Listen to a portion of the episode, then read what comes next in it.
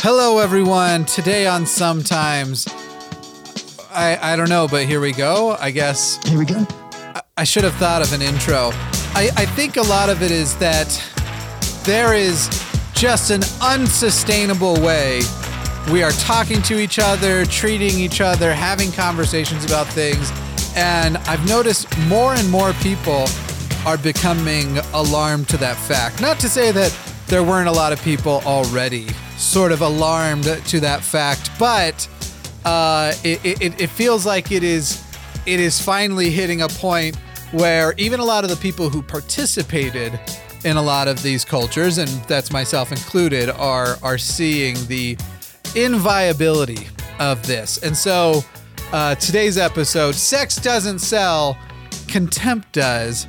That's what we're going to be talking about. That's what we're going to be chatting about. First, we'll probably look at some news, see what's going on, and see what we all think of that. Well, oh, here we go. Just for the record, just for the record, sex sells too. Still, I mean, You know what's funny is they've actually done studies that it doesn't. really, Yeah, I mean there are specific things where it's like, okay, over here, yes, sex is gonna sell, you know, um, a certain line of types of clothing, or it's gonna sell uh, something where. You know, it probably probably anywhere somebody is it might questions one's masculinity, it's probably going to show up there too. But as far as like overall, uh, it, it there there were studies that were like kind of looking at the ridiculousness of like a Carl's Jr.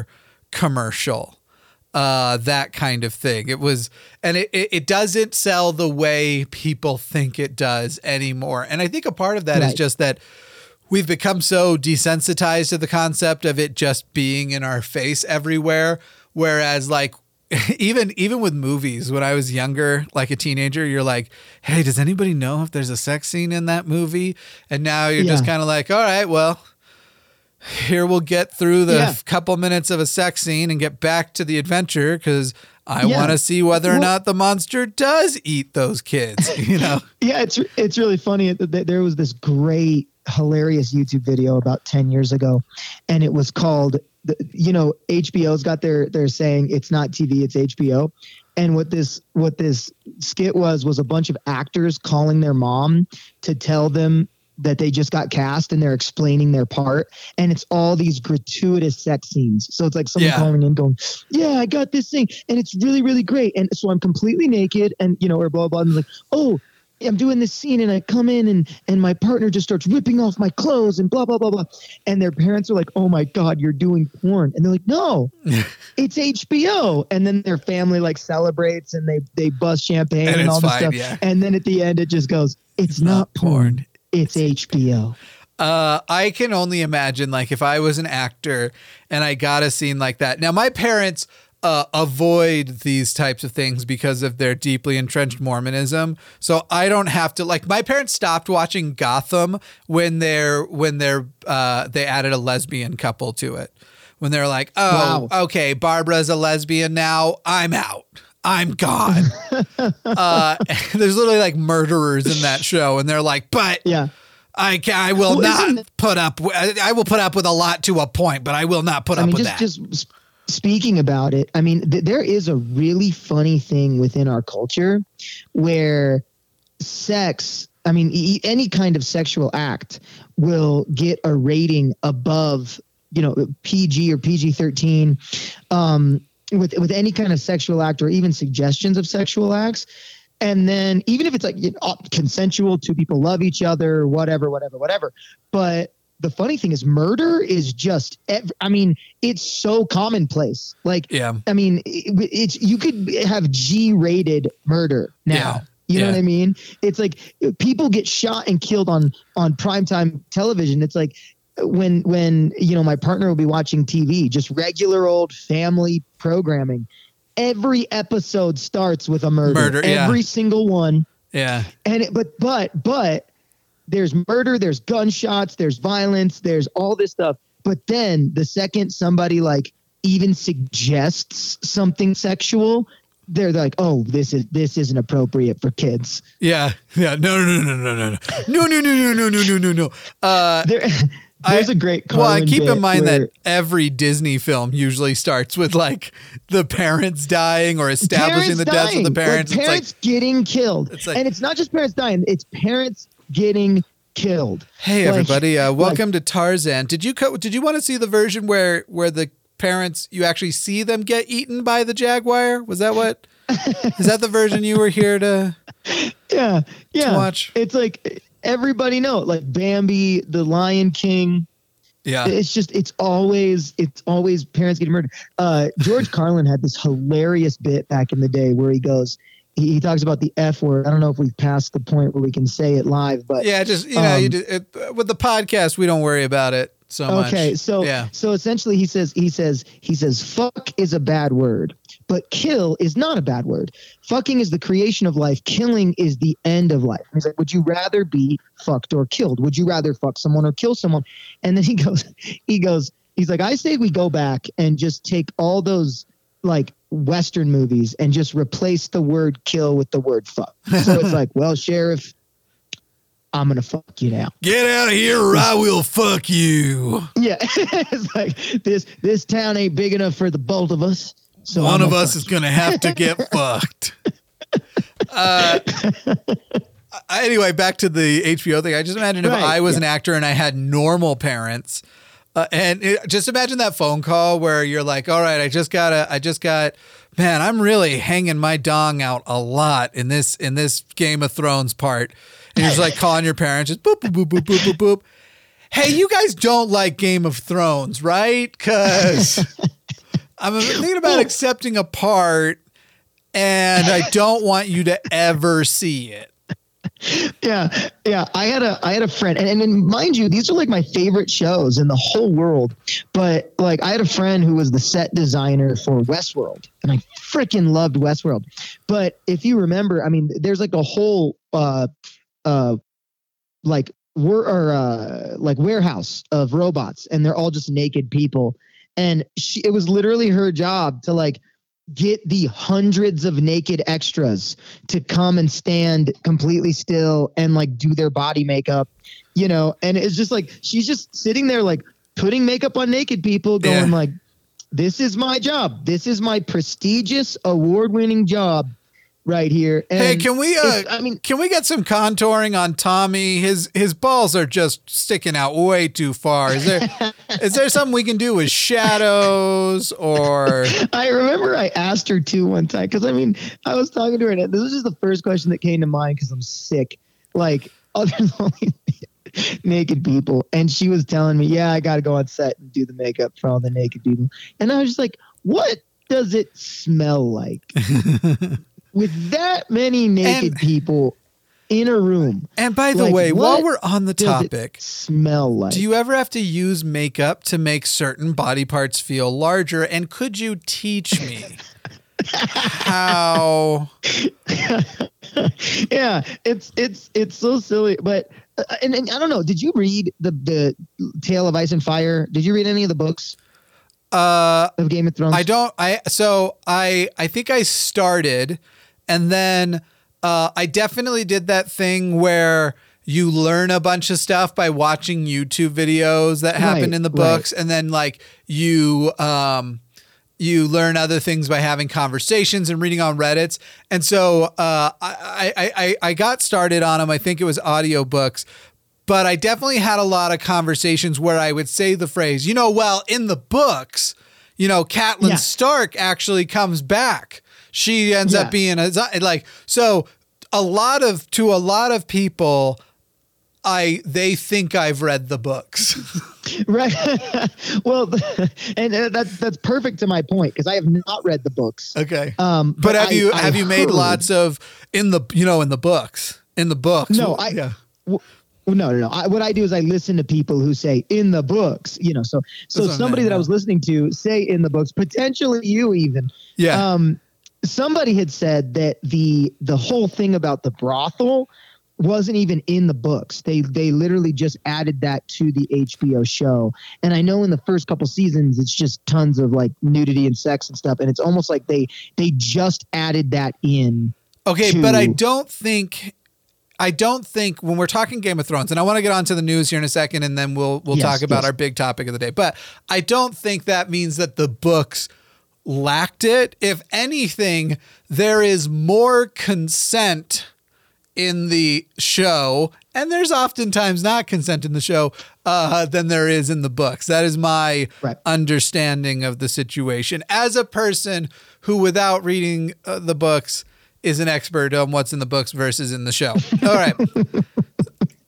So, uh, so you want to dive into the news first? I I'm down to to dive right into this topic because I think it's super important. but I like hitting the news and, And- making sure there's a lot of people who get their news from us.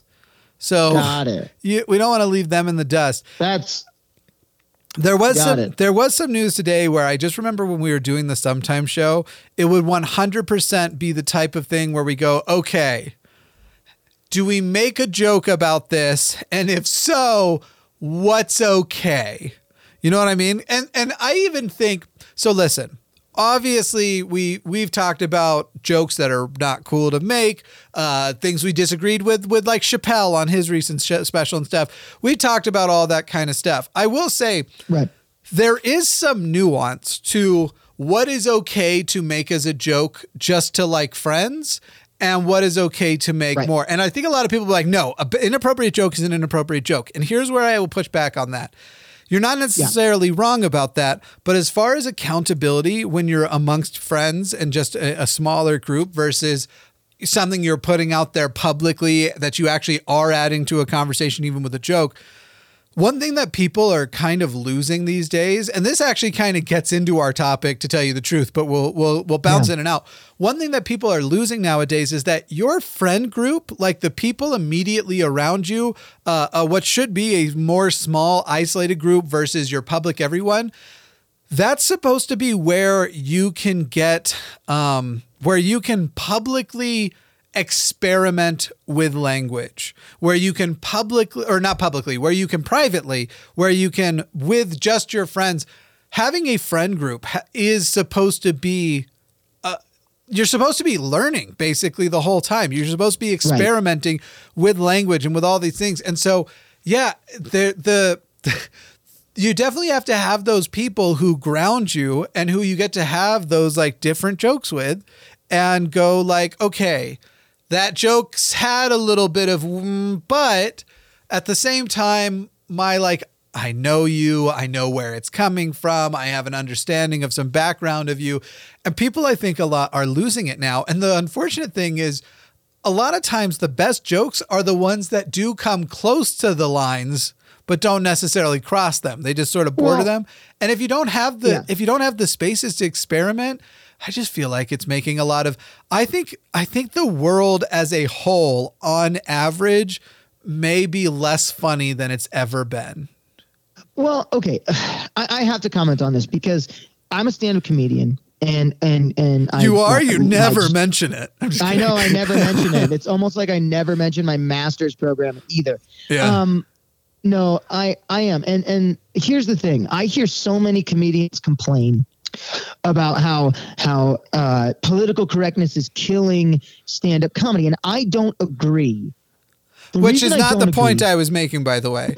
And the way you're presenting it is kind of making me sound like a dick. that what I said that's not that wasn't the point I was making, by the way.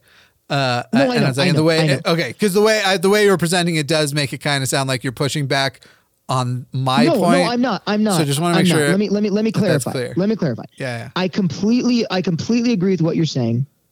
Where I'm clarifying what, what I'm saying is that as a stand-up comedian, I hear a lot of stand-ups talk about political correctness ruining uh, stand-up, and and I don't agree because the uh, ultimately what what it comes down to is what is your intent? As in is your intent to harm someone or is your intent to uh, poke fun at society or poke fun at at an ideal? You know that's what comedians are essentially that's Yeah. what comedians essentially do. Now th- most comedians just talk about their own life and try to make people laugh. But what we've lost sense of to your point where, where i'm in complete agreement is when you talk about experimenting with language or stuff like that. What what people Yeah. fail to realize is there are different kinds of jokes out there, and one kind of joke that I see get misinterpreted all the time is irony or when someone's being facetious. Sure. So just like there's there's different kinds of music, there's different kinds of jokes, like different styles of jokes. And there are some people who will say the opposite of the meaning of something strictly for shock value. And that's that's an example of being facetious. My favorite example of it is um, Why are you breaking when- out? We don't usually have this. Uh, You know, it's interesting. issue. You were you were breaking out a little bit on my end too. Am I still breaking out? yeah, you were just a second ago. Oh, okay. You're okay. connected to your Well- Wi-Fi and all that, right? On, Yeah, yeah, Uh. all connected. Yeah. Um. So anyway, what what where I was going was my favorite example of of like a fac- facetious joke is um, Ricky Gervais when he's talking about Nelson Mandela. And he goes, Nelson Mandela was incarcerated for 20 years and he was beaten and he was tortured and he came out peaceful, loving, and ended up becoming the president of South Africa, which just shows the prison system works. Right. And, right. It- it- and he's, he's he doesn't believe that. That obviously, yeah. Yeah. yeah. right. But but no, it's not obvious to people because there are people out there who will get outraged About that because joke. they're like, oh my gosh, he's advocating torture and he's Yeah, right. advocating racism. It's like, No, no, no. The whole point of that joke was to be ironic. The whole point Right. was to say the opposite of what I believe to strictly shock you. It's like always But- sunny in Philadelphia. And Dom, I think the thing that we need to do is I'm realizing our phone call is connected through regular phone, not FaceTime, which will improve the quality. So what I may do. Okay. here in a second is hang up on you and call you back. No, that's fine. and, That's and fine. get in on you there. But uh, uh, it reminds me of Always Sunny in Philadelphia, where there are times where literally the joke is. Uh, there are people who have quoted like, "Wait, you watch Always Sunny in Philadelphia?" Even though they like made this racist joke, and they're like, "Yeah, because they're writing a script about racists." You know what I mean? They're like they're writing a Right. script about horrible people who don't even realize they're horrible and in fact think they are just above the rest of the world looking down. And there's such an authenticity to the characters, even though you get on the other side and they're like, well, Mac is super homophobic. And I was like, you know, I have a feeling though that Rob McElhenney probably has knows the difference between what's homophobic and isn't. Uh, and probably learned it from his two gay moms. Like it's, it's and right. and from being an activist for so long and all and all this kind of thing. Let me let's let's uh let's refresh your connection here. Let me get Yeah, you back on here and see if that improves so we don't have that static thing here in a second. So, uh just a little inside baseball, is that what it's called cuz I don't understand anything. Uh FaceTime actually gives some of the best audio as far as see if this helps a little bit Oh bit. my goodness, the audio quality night and day. I can all of a sudden hear you so well. And But can you suddenly hear me so well? I can suddenly hear you. I got. I'll never get that, Jimmy. Suddenly never gonna- I'm never gonna- FaceTime. But okay, and I got to clarify something too, because what what I, I don't, and I, if if you'll allow me to to speak for you for a moment, To speak What- for me, sure, yeah. Why not? what what we're not saying is we're not doing that thing that people do where if they are being uh, if they do have jokes motivated by hate or if they are are be you know indulging in hate speech Yeah. and then they just go it was a joke i was making yeah. a joke because what going again to a ricky gervais quote i like he says you can't confuse the subject for the, target right. jokes absolutely do have a target and oftentimes th- there's a style of humor And wait, I do want to jump in Yeah, here too. As far as individual Ricky Gervais jokes, we can do this. Ricky Gervais does suck. He like Yeah. like for his if for no other reason his public advocacy for Blair White. You know, I am no fan of Ricky Gervais. Right, But right. uh, uh, when we're talking about the, the main reason why this topic is coming up so much for me lately isn't a, I think so far, usually the way we see it happen, it's usually the people who are like, I want to make these shitty, cringy, gross jokes. And I, I have an Right. example here in a second. And Yeah. I'm tired of people not letting me. That isn't the angle I'm coming from. The angle I'm coming from is I overcorrected and participated and perpetuated a culture that I was already starting to recognize uh, a little bit at the toward the beginning of the year, and then through different events that happened through uh, uh, uh, the year, uh, mental breakdown, going to a special facility to get some intense care for my mental Right. state and stuff. And these Right. are all situations that um, it's funny because you can't mention this statement without sounding egotistical. But you have, there are certain mental events that can happen in your life that are entirely destructive to your ego. In other words, it Oh, yeah. actually destroys your ego and and you start reevaluating things. Now don't worry, I would like to report a portion of my ego came back. It's it doesn't stay away, but it's it's it's these it's these utter like anybody who has ever experienced truly not wanting to be alive anymore, uh, that is the opposite of ego.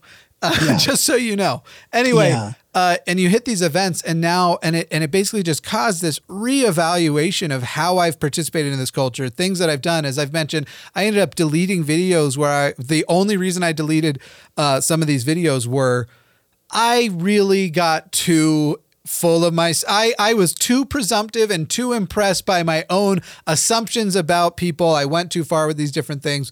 So anyway, the angle I'm coming from isn't an angle of like, guys, I want to make jokes where being black is the punchline or being Right, gay is right. the punchline or being Right. uh, like for example, Dom and I we went to a small comedy show not too long ago, and uh, so one thing Dom and I had talked about in the past was when you are supporting somebody, and we probably need to do it for each other here a little bit more, but uh, when you're supporting somebody, when you're at a show, especially at a small show, and somebody's up there and they are nervous and whatever else, you Right. should laugh a little harder and a little louder than you would have before. Right. Right. Right.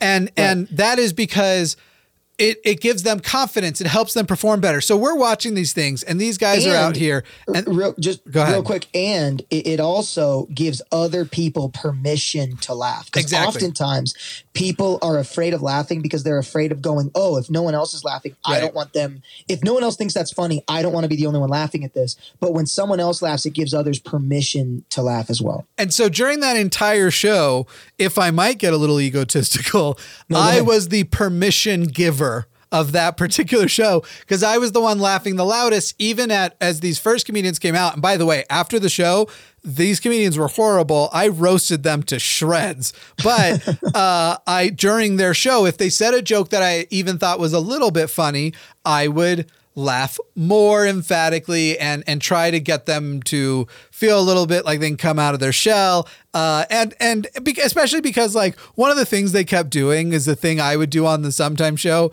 where you point out if a joke didn't work or if it did work. Right. like, oh, okay well that one didn't work out. That didn't land.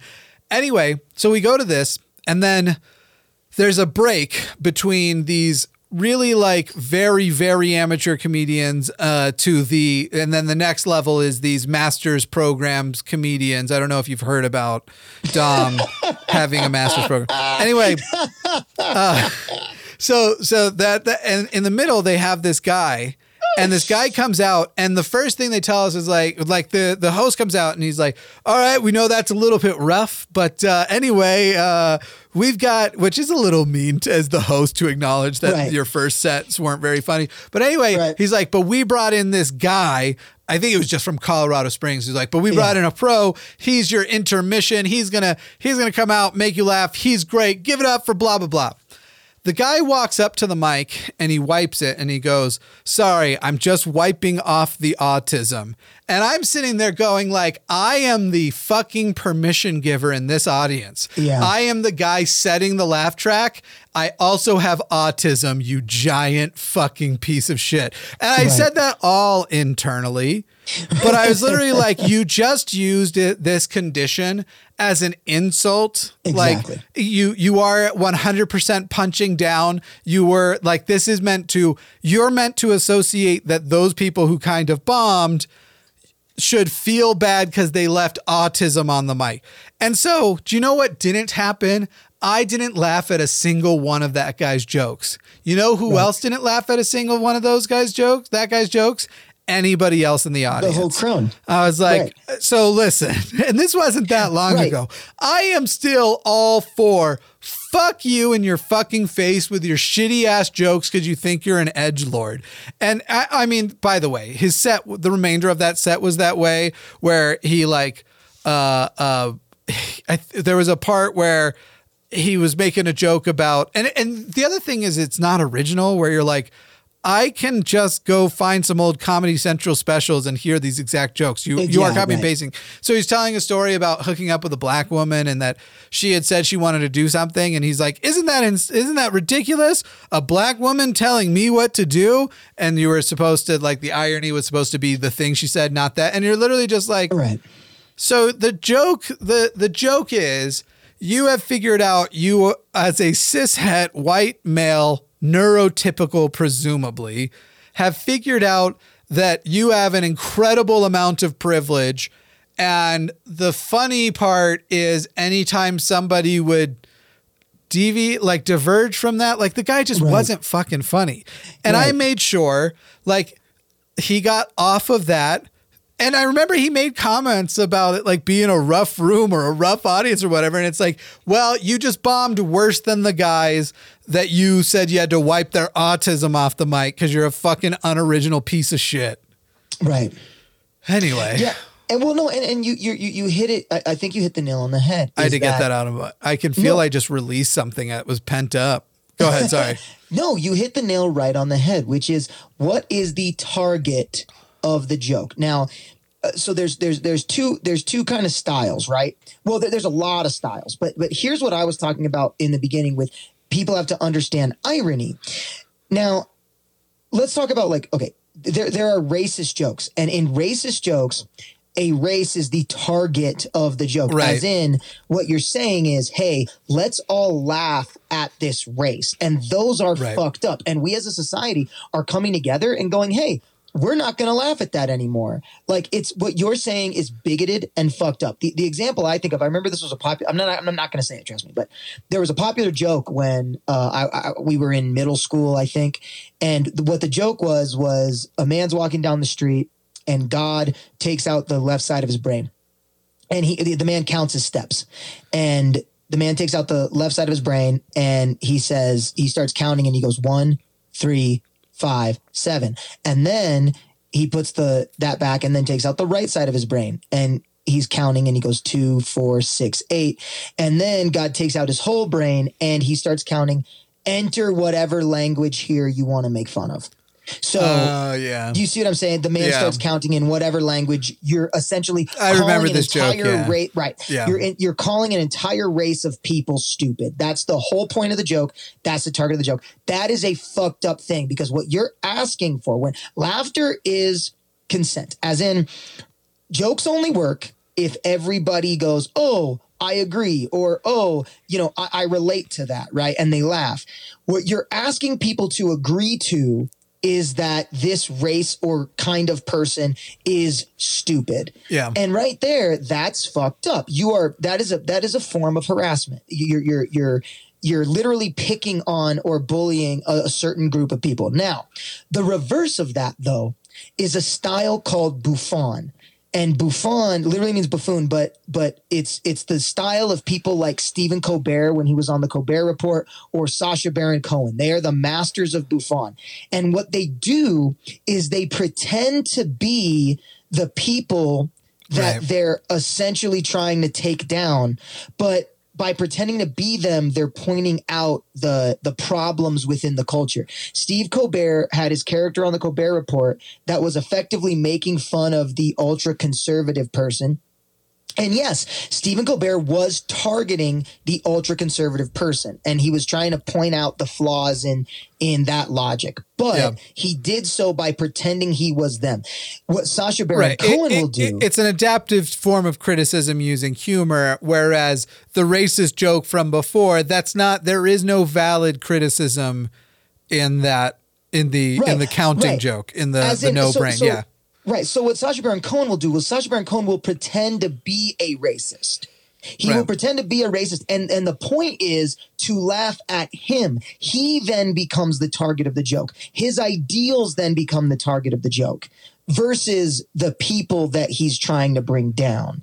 And and but what, what's tough is nowadays people don't really get irony or or or the, the it's difficult to tell the difference when is somebody punching down or um or calling out people versus when are they right. when are they doing what i was talking about where they're they're being bouffon they're they're asking you to laugh at them you know and for, some for, for some making fun of people it is for some people it is a genuine mistake. The thing that i think is growing and again was a culture i saw myself get like becoming a part of becoming uh, uh perpetuating more and, and and so speaking from where I was to a community that I still care about because we're on the same quote unquote side, but I would like to see change. Is this like, okay, now begins your set? I have a stopwatch to the Yeah. first time you offend me.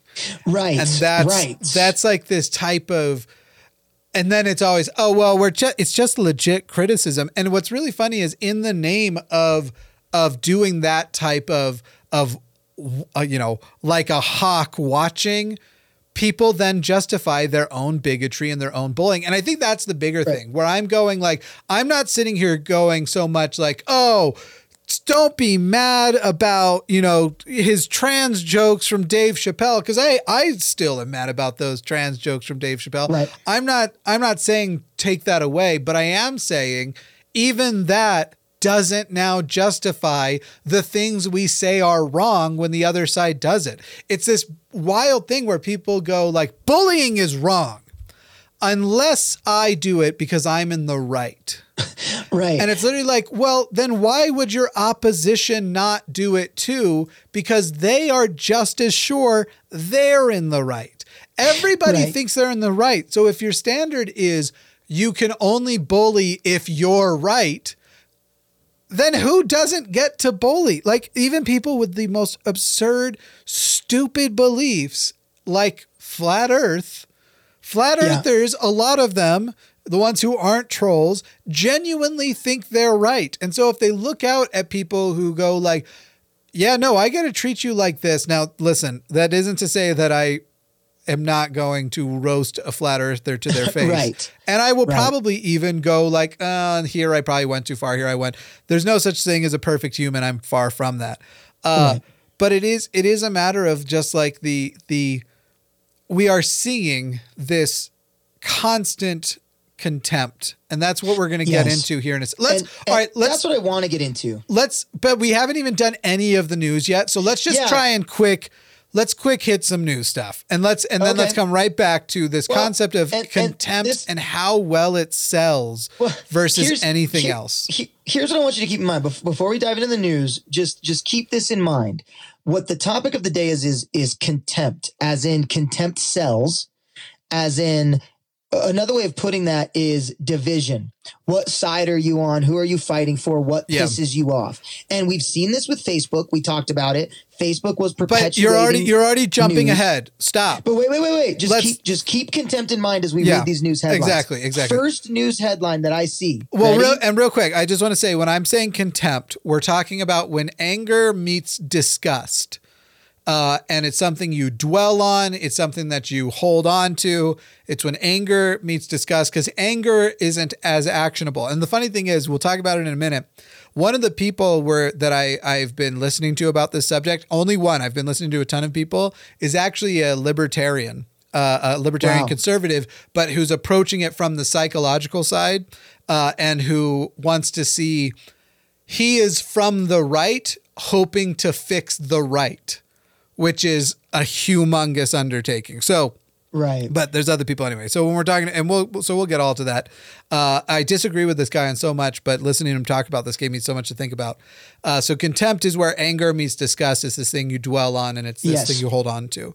Um, So news. Fir- First news headline Florida school, vaxxed kids must stay home for 30 days after each dose. So this was a private school. Uh, uh, I saw some headlines about it. I haven't looked into the story yet much, but what I imagine it is is that the private school is in Florida. There have been private schools with a lot of ridiculous regulations. If it is par for the course with that stuff, it's probably that they it's a private school which believes in the uh, vaccine shedding conspiracy. Yeah, That, would be my yeah. guess.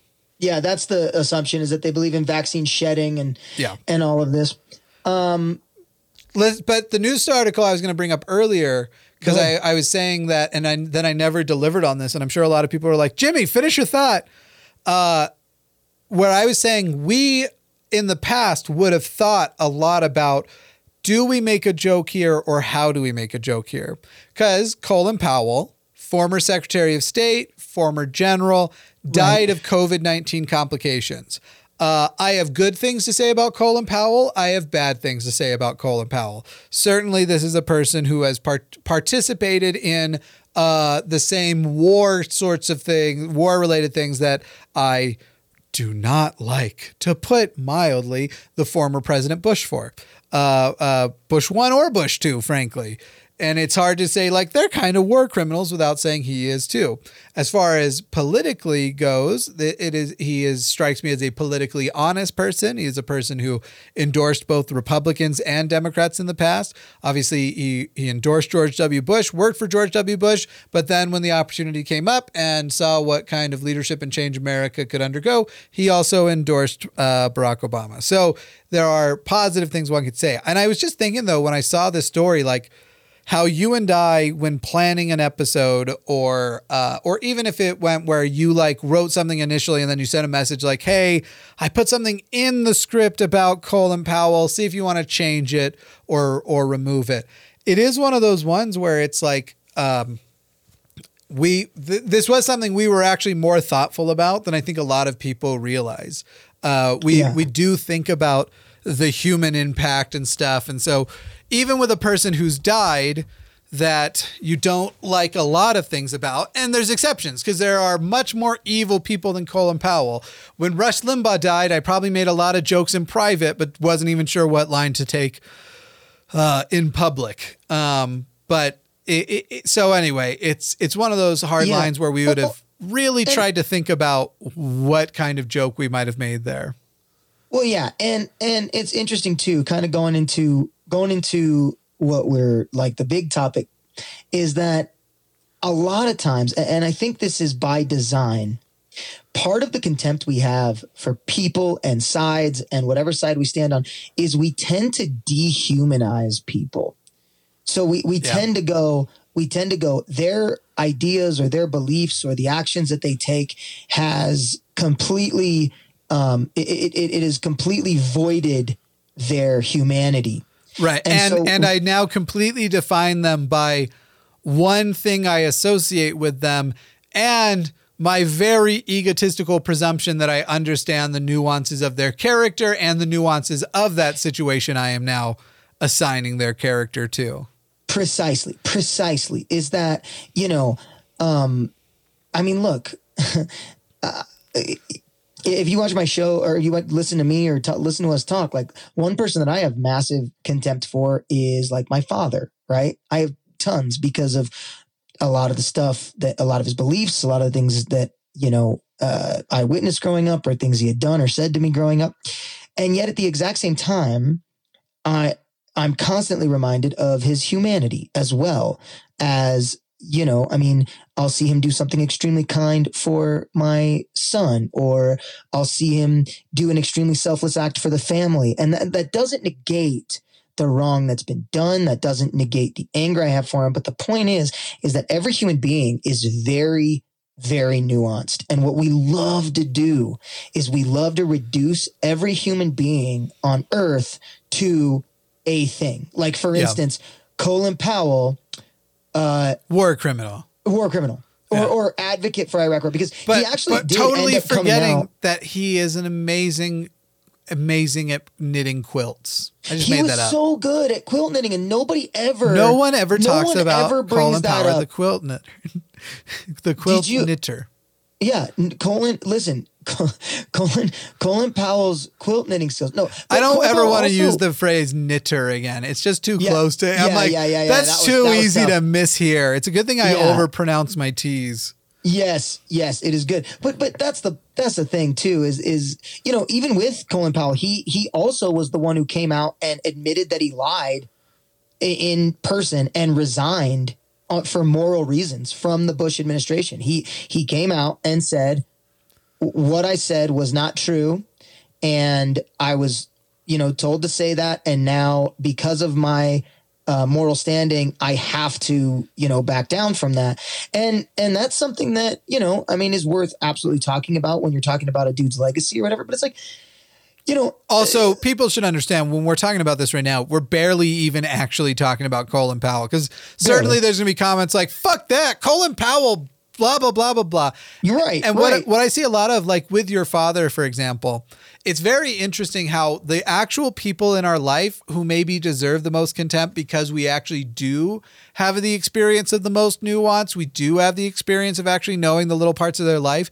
They're also often the people we give the most chances to because yeah. we know those little tidbits. But then when it's these strangers or these people we've never met or the public figures or or other friends on Instagram or whatever, now it's oh, you do this, which I relate to the kind of contempt I have for, say, for example, my own dad. So, say I'm talking about somebody who is uh, religiously motivated to be an extremely oppressive parent, and I see that, and I just yes. throw all of my contempt feelings that I have for my dad with no regard otherwise for the person's humanity, for any redemptive qualities, for anything that would suggest I should ever give this person a chance. And I feel like that has taken over. The idea that we should ever give anyone chances beyond the the worst mistake we have found of theirs right is now it's become this like we're only going to do that if you have some sort of redemptive arc that is extremely entertaining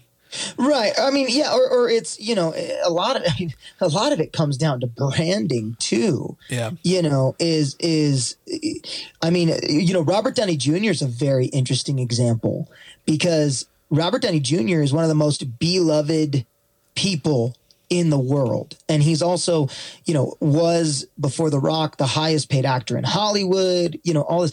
And if you knew Robert Downey Jr. in the 90s, like he was uh, uh a criminal. Sure. You know, I mean, dude was was a heroin addict. Yeah, you knew him in the nineties, right? You guys were always hanging out. And... Yeah, during my master's program when we were doing right when you guys were yeah during the master's program. No, no. What I will say though, interestingly enough, was when I did teach in prisons, uh, all of the TVs in the in Los Angeles jail are because of Robert Downey Jr.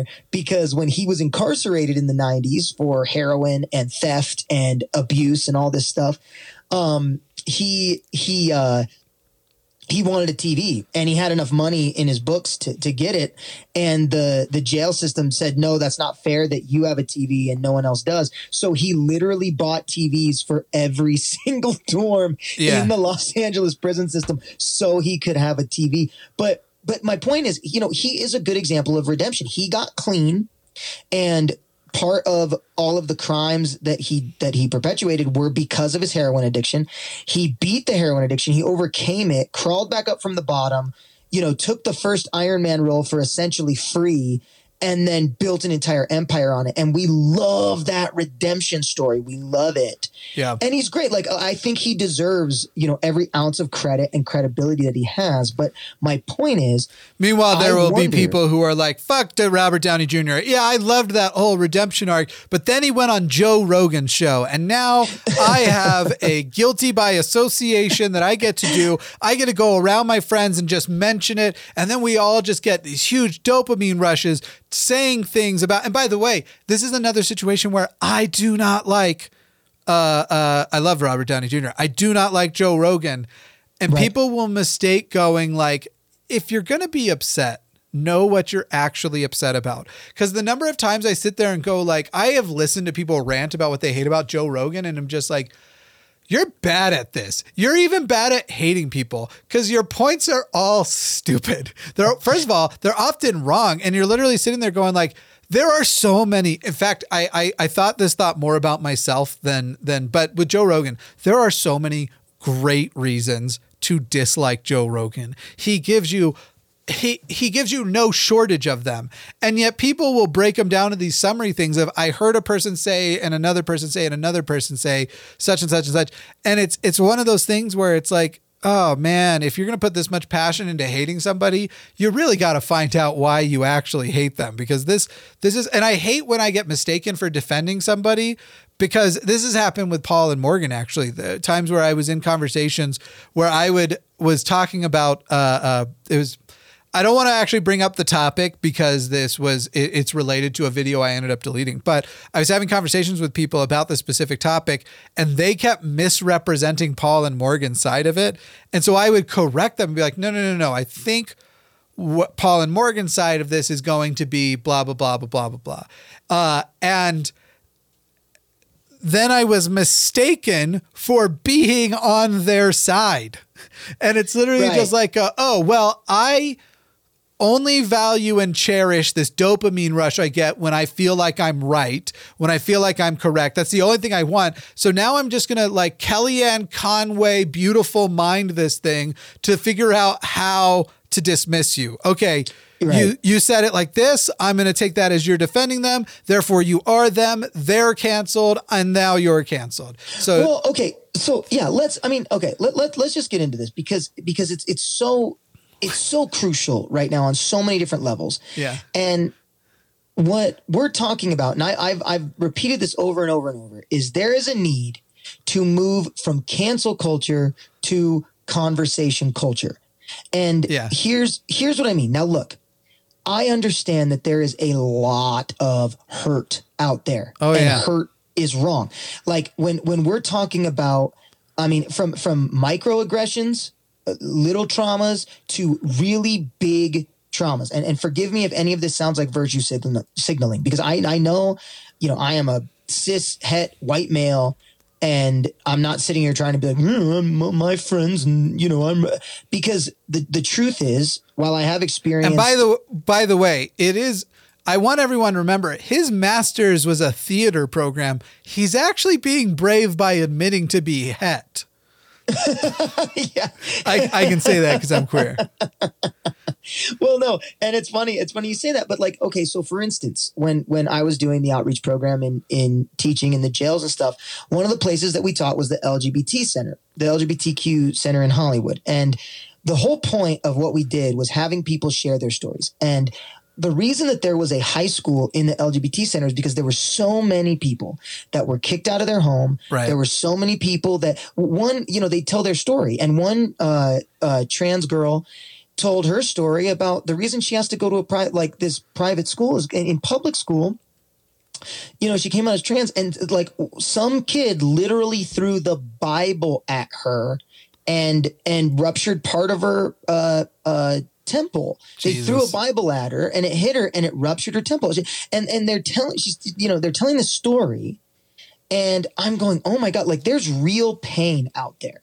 And that pain is perpetuated by bigotry. And so if we're going to talk about having a cultural war against bigotry, then I'm in. Sign me up. Yeah. I'm there. Now, w- however, the way we're fighting this war is with this terrible form of tribalism to where what we do is, for instance, like go on this rampage of cancel Joe Rogan. Now, uh, and, and, and that's just an example of, of the millions of, of times we do this, but we go, okay, I don't like what this dude is saying about something and, and, you know, pick, pick a thing, right? I don't like what he's saying about it. So let's use him as the for lack of a better term as like the the witch we burn at the stake as the sacrificial lamb or something for the the, the whipping boy whatever you want to whatever term you want to use let's use him as the person that we publicly like destroy Which honestly, way, there's even a nuance to this get- though. There's even a nuance to this because I'm not necessarily opposed that for certain things, and I don't know that you go for the entire platform at, at all at once, but certain things he's done, uh, like for example, any like things that are vaccine misinformation, though you know, one of these things too with with Joe Rogan that I can say about him that you can't always say about the other side is Joe Rogan was getting attacked for his his vaccine misinformation, his COVID misinformation, and I think all of that was rightly so. There's right. a conversation to be had about should those episodes be removed. In the cases of some people, uh, there is a conversation about should deplatforming happen. But one thing I can say for Joe Rogan that I, I can't say for a lot of other people is in the face of all these attacks about his, the misinformation he was spreading about COVID 19, who does he then have on the show? Sanjay Gupta, who's like, right. Yeah, like literally, like, well, basically, it's like, okay, fine, I'm wrong, and this is what I'm hearing. Correct me. The thing that I have the biggest problem with is yes, we have to talk about is deplatforming right or wrong in this scenario, or is it individual episodes? Is it person? But even if we deem that it is, where it's like, how are we not still the bigot side and or are on our side, a bigot side and bully side, if our next step is okay, now every family member he has, every friend he has, anybody right. he's ever worked with, anybody who has has said they might work with him still in the future, we need to go after every single individual. And if we can, we want to try and get this guy as close to dying in a ditch as possible. Now, he's a millionaire, so it's not going to succeed, but people basically then go like, "Well, it's not even working cuz he's a millionaire, so it's not like he's in any real trouble." As though the emotional uh, and mental damage that does one doesn't matter at all and two as though that that justifies what if it what if anytime it isn't anytime those same tactics are used for something we don't agree with is right we call it cyberbullying we call it harassment right. well and, and and I so I totally get what you're saying and what what I, I'd like to like piggyback on it with there's a lot of people like to like you said this whole idea of like let's tear them down and and let's destroy everything. It's kind of remember when people used to say this about capitalism? There you know when people would make an argument for capitalism they'd say well the beauty about capitalism because because when i would argue something like government regulation right? I would say hey government should absolutely be able to come in and make a law that says you can't discriminate against somebody because of the color of their skin in a restaurant. You can't say, we yeah. don't serve this person because of the color of their skin. The government should come in and make that law. And what capitalists would, like hardcore capitalists would, would come back at me with is no, they should, the government shouldn't be able to say that, but it's the people who decide. So if the people don't like something that the business owner stands for, then they don't shop at their place. Right. And so what we're experiencing is, is that kind of in a mass scale, like, hey, I don't like what Joe Rogan says about trans athletes. I don't like what Joe Rogan says about vaccines. I'm not consuming his product anymore and I'm going to picket it and I'm going to protest it. And honestly, part of that, like I'm, I'm totally, I'm, I'm, I understand. I get it. I think yeah. it's an effective way to elicit change. Here's the problem though with the philosophy. A comedian that I disagree with often is Bill Burr. Bill Burr is a comedian who, especially his views on women, I just so disagree with. I mean, he's got sure. a whole bit about how you know he doesn't like when people say there's no reason to hit a woman and you know he, he has this whole bit about how you know rihanna got beat by chris brown but nobody talks about how rihanna was instigating chris brown probably like he's got all this all this material that i just disagree with as a human being i'm like i don't like it and one of the things I don't like about it is I don't like how, even though he's making a joke about this, he's essentially giving fuel for misogynists who, when they want to like champion their point, they can look to his jokes to be you know, kind of fuel for that fire. And that really bothers me. But here's the problem. If I were to go around on this campaign of cancel Bill Burr, cancel Bill Burr, cancel Bill Burr, what would end up happening is I would get a bunch of people who already agree with me and already hate him to start, you know, going against him and going against his family and going against all this stuff. But what it would do nothing for is the misogynists who love him. And what would it, it would force him to do right. is to come back harder on me and essentially rally a team of misogynists who now support him full on and are against me and what we have now created, which we are creating in our society over and over and over, is warring tribes. Right. We now have warring tribes within our society. And in this hope to completely destroy the other side or the other tribe, we are doing nothing but strengthening their anger against us and, strengthening, you know, the bigotry as sure. well.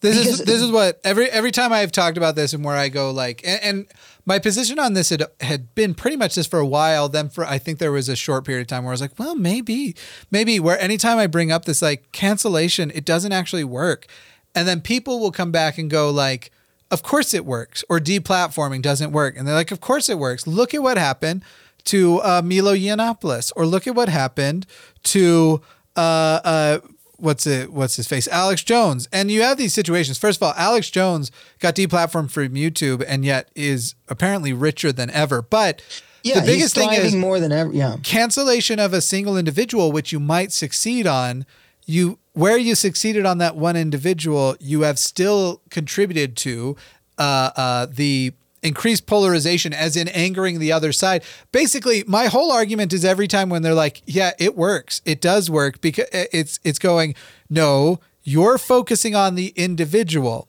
But then what has happened is that tribe uses the anger of what happened to that individual to go get other people who maybe Bill Burr was their favorite comedian beforehand, or maybe they thought he had right. some good points. They're going to work off of a lot of this. It wasn't justified. It wasn't whatever. And a new Bill Burr would come along, or a new Milo. Bill Burr hasn't successfully been canceled, but uh, or a new Milo or whatever, and they come back more powerful, and people act like that's not true, and then I just go, really? Because I remember when right. they made him the president. Yeah, exactly. Well, exactly. That and, is and, literally the like fucking.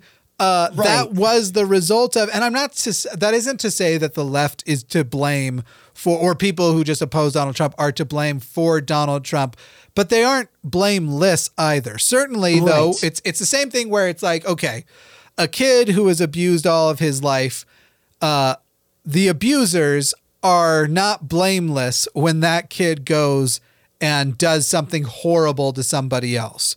But right. that kid also has, so that kid has the primary accountability. You know, you went and you murdered somebody yes. or you did whatever. Right. Uh, that's that kid has primary accountability. But as far as like the people who aren't blameless, the people in his life who abused him, and that resulted uh, uh, in that. We don't have a way of seeking justice in that scenario. You know, we never we never go okay. You know, uh, uh, uh I I I don't want to go with one particular like mass shooter, but so we'll just call we'll just call it like mass shooter Johnny, right? Johnny douche.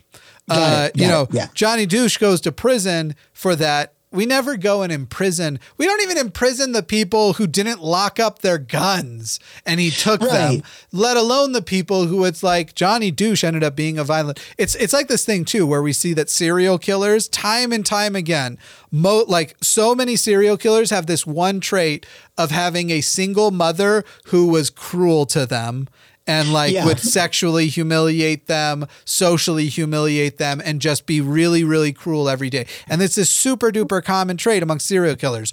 How many serial killers' mothers have we imprisoned for what they've done? And we don't do that. And and I don't know what the correct justice is, but when right. you see that this is a super common trait, that shows you that serial killers are created. They're not born evil.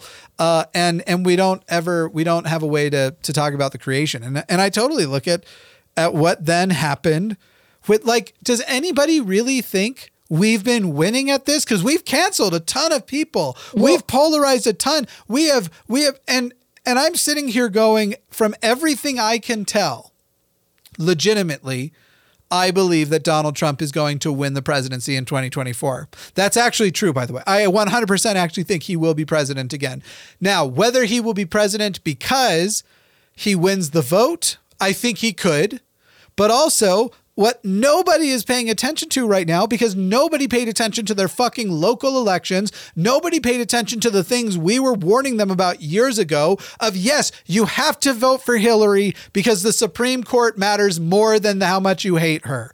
And that turned out to be true. We're now losing abortion rights, but also all of these voter things that are happening in these different states, all of these laws people are passing so that next time Michigan or Pennsylvania or Wisconsin can go, hmm, Donald Trump lost, but we don't actually have proof, but we're going to overturn that and say we feel confident based on all the people at Trump's rallies that Trump actually won. So we're actually going to decertify these results or uh, uh, declare him the illegitimate winner. And last time it didn't work in the years between last time and this time, Trump is literally installing people into the positions where if you had the exact same problem in Georgia, in Wisconsin, in, in Michigan, in these states, if you have that exact same problem, if you had that exact same problem in 2020 with the people he's installing there in place, they would have successfully overturned the election. And now we're going to have this situation where it may come down to Vice President Harris having to actually do for legitimate reasons what Mike Pence they wanted Mike Pence to do for illegitimate reasons in the hopes that that is going to save uh, uh, save the election.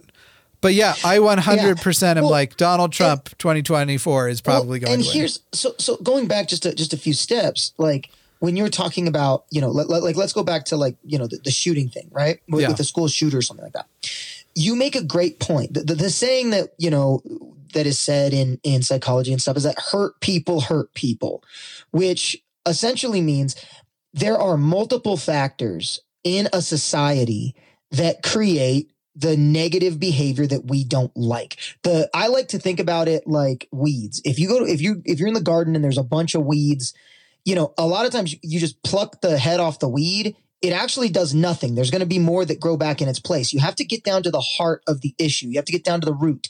And so much, the root of so many of these problems is societal. Now, where I think there's a lot of things that have been good with quote unquote cancel culture, what I mean is like the Me Too movement. The Me Too movement, like with something like Harvey Weinstein. Or, Yes, for or- sure. Or yeah, or or I'll even say uh, uh, Bill Cosby and and Louis C.K. Here's the difference between them and like a modern day Joe Rogan or as I was saying earlier, Bill Burr. And, and to be to be clear, I have no interest in canceling Bill Burr, and I actually do think he's a brilliant comedian. But my point is, he says stuff that I don't like and that I disagree with. Now, the difference is with Harvey Weinstein and and Kevin Spacey and and these people, uh, Bill Cosby, they uh, we discovered something that they were hiding, right? We discovered that they were being deviant predators Right. in private and we went, "Oh, okay, that okay, that has is no good and these people need Right. to go to jail because of it." And so, and what we're saying is when it says time's up, then it became, hey, here's all the other people who have been doing all this stuff in private and, and, and things like that. Now, now when we're, we're just going, hey, you know what? I disagree with what this person is doing. And it could be potentially bad. So, so for instance, I, cause I want to get into it. A, lot of everyone, a huge topic is the, is the new Dave Chappelle special, the closer.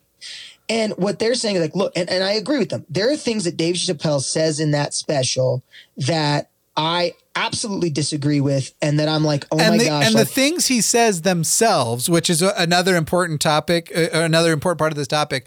Some of the things he actually says, those statements are contemptuous statements.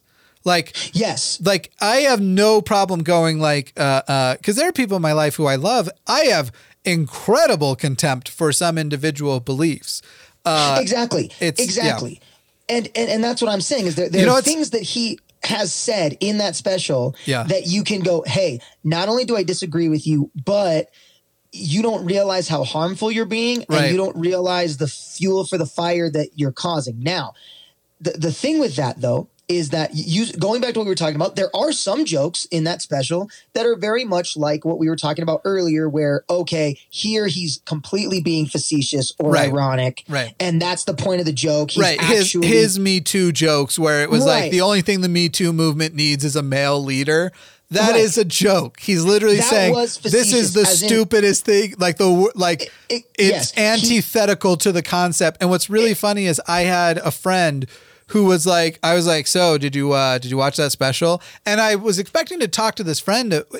Like listen the conversation i was expecting to have wasn't like hey you yeah to hear him out was literally to be like we're both trans allies and and i'm like and i wanted to have the conversation of like oh my god could he have been more wrong on this and this? Because you want to talk about the reasons why you found that trans he's like oh man i didn't get that far. I stopped after the me too jokes and i was like oh, the parts where he was definitely kidding, because later he's not kidding anymore.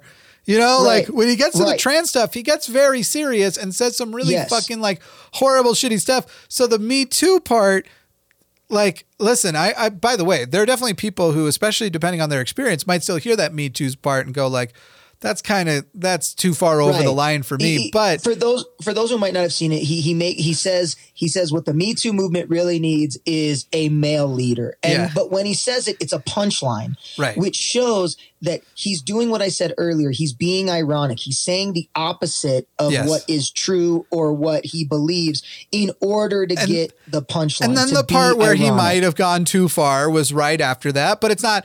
Again, it's still the same level of irony. It's still the same level Yes. of uh, boofism. Is that what you called it? Uh, bouffon. Buffon. Yeah. Where he says the whole thing about, and I will be that leader, and all you have to do for me in return is suck my dick. And it's literally Right. like that is the antithesis of the Me Too. That's why it's uh, it's fun. That's why he thinks of it as a joke, where it's like Me Too is about taking down men in positions of power who use that power, who abuse that power to get sexual favors out of a person who violates the consent of other people uh, and who leverages it, pressures people into using that power to pressure people into doing things they wouldn't have wanted to do, and and that's the whole.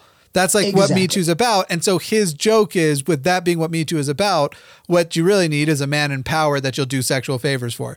And again, Yeah. we could have a discussion about like, okay, that joke it it might be a little bit cheap. The way he presents it actually is creative. It might be a little bit over the line, but I was just shocked where I was like, wait, that's where you stopped where he like clearly Right. thinks that that's not true where he like he first starts off that whole set about talking about his his his approval for i'm like that's where you Yeah, he calls he calls himself a feminist seriously. Yeah. And then he makes that joke ironically because he's showing that in that joke, men who abuse power are the they're the target. They're the punchline, right? It's not women, it's he's being ironic about the whole situation. And again, Now- I was only shocked that that was the point where I was like, Yes, man, I'm so yes. excited to talk about this transphobic garbage with my friend. He's like, I couldn't make it past that, that one. Yes. Now- man, wow. Now I'm gonna now here's my thing, and I want to get back to what we were talking about about societal implications, and I want to get back to the term point of view and conversation culture because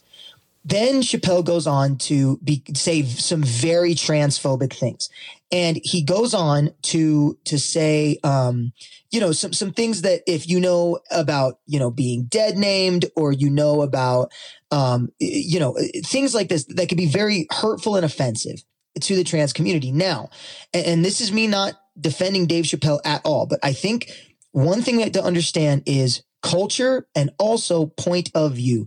When we say point of view, oh, that's his point of view. That's actually a literal term. It's point of view. It means from where I'm standing, this is how I see the issue. And when you say that, you are admitting you do not see the whole issue. You do not see the big picture, to use another analogy in our in our uh, language you do not see the big picture. You see it from your point of view. Now, a lot of times when you hear someone who grew up rich talk about the poor, it comes off privileged because they're coming from a privileged point of view. And I feel like with Chappelle, I don't think Chappelle, I, I, I guarantee he's not like you, Jimmy. He's not a member of the LGBTQ community. I guarantee he's not like me. I, I, I know he talks about having a trans friend, but I don't think he's spent, you know, in depth time uh, around people who have, you know, in the community. But the thing is, is that he's saying from his point, he's coming from an ignorant point of view. And I mean ignorant by the dictionary definition, as in he clearly doesn't know a lot of this stuff. And he's also not making a lot of effort to. But the thing is, he says something uh, ignorant or bigoted. And what he was talking about in the special is he's then attacked. And whether that attack is justified, righteous, or not, when someone's attacked, it's their urge to attack back. So what happens is now we get a battle. Now we get a fight. And what when I talk about conversation culture, whether it's a Joe Rogan or a Dave Chappelle, what I'm talking about is going, okay, this is your point of view for the way you see the world from how you grew up in your the the culture that raised you and produced you has produced this current mindset. Now, someone else has grown up in a different way, has had different experiences. They have a different mindset on it. And they can then say, Hey, this is how I've been hurt by your ideas. This is how the ideas that you have have hurt me and my family. And when it's presented in a way that is in the goal of conversation, not the goal of, Hey, you hurt me in ways you don't understand. And because of that, you're done. You're canceled. You're over. I'm dedicating my life to ruining you. Then they say, well, now I'm fighting for my life. And so I'm going to fight you Yeah. and everybody that's on your side for my life versus going, hey, you said some stuff and I don't think you realize how harmful they are. And in that Chappelle special, he mentions that. He mentions that his friend who's trans yells at him, You don't need to understand me. You just need to understand that I'm a human going through an experience. And when they say that, he says, Oh, I can respect that. And granted, it, it, it- once again, he's still got a long way to go before understanding how bigoted his statements are. Right.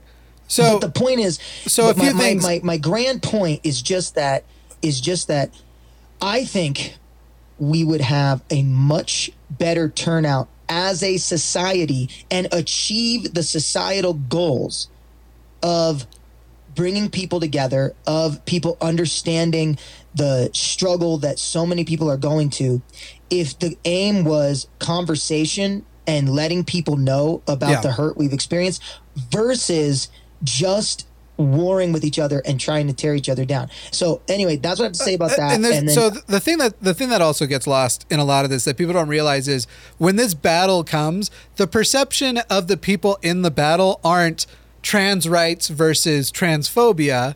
It's pro Chappelle versus anti Chappelle. And so when you get a group of people and and listen, the people who are anti Chappelle might think they're there representing the trans right side, but when it actually comes down to the fight, you're going to get pushbacks. Sorry for the buzz in the background. You're going to get pushback from people who are going, whoa, whoa, whoa, whoa, whoa. Dave Chappelle is an extremely important voice to me in all of these ways. And regardless of whether or not they care about the trans stuff, Dave Chappelle was considered one of the most important black voices like ever. Uh, uh, Right, still like, is, yeah, still is. still is. And so you get you have this situation where you're like a bunch of people going, you're trying to take away this voice that is super important to me. And from where I'm standing, it looks like he has said he's willing to have the conversation about trans stuff. He even says at the end of his special, he is not going to talk publicly about uh, the queer community in general, the LGBTQ community is is how he puts it, until he's sure that when we're laughing, we're laughing together. Which is an interesting, like, it was one of those things where I'm like, man, these are for sure offensive concepts. These are for sure co- conversations we should be having.